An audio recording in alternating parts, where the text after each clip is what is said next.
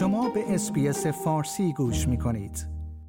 موج اخیر کووید 19 باعث شده است تا تقریبا همه افراد در معرض این ویروس قرار گیرند ولی تاثیرپذیری یک گروه سنی خیلی بیشتر از سایر افراد خواهد بود. اوایل امسال موج اومیکرون اپیدمی جوانان لقب گرفته بود چرا که بیشتر جوانان استرالیا را مبتلا می‌کرد و باعث افزایش شدید موارد بستری شدن در بیمارستان ها در ایالت های نیو ساوت ولز و ویکتوریا شده بود. اما به نظر می رسد موج زمستانی کنونی که ناشی از شیوع گونه های BA4 و BA5 است بیشتر روی افراد بالای 60 سال تاثیر دارد. نمودار ردیابی بستری شدن در بیمارستان جهش واضحی را در نسبت بیماران مسنتر نسبت به اواسط تا اواخر آوریل نشان می دهد.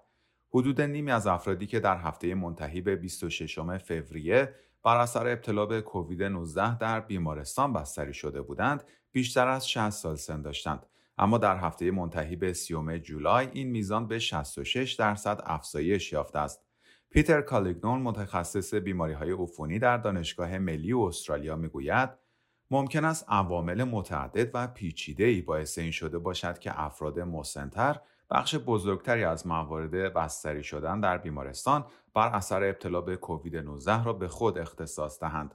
وی می‌گوید در ماه ژانویه همهگیری بیشتر روی افراد جوان تاثیر گذاشته بود چرا که اکثر آنها پس از پایان محدودیت های مربوط به کووید 19 در مهمانی ها و رویدادهای اجتماعی شرکت می کردند.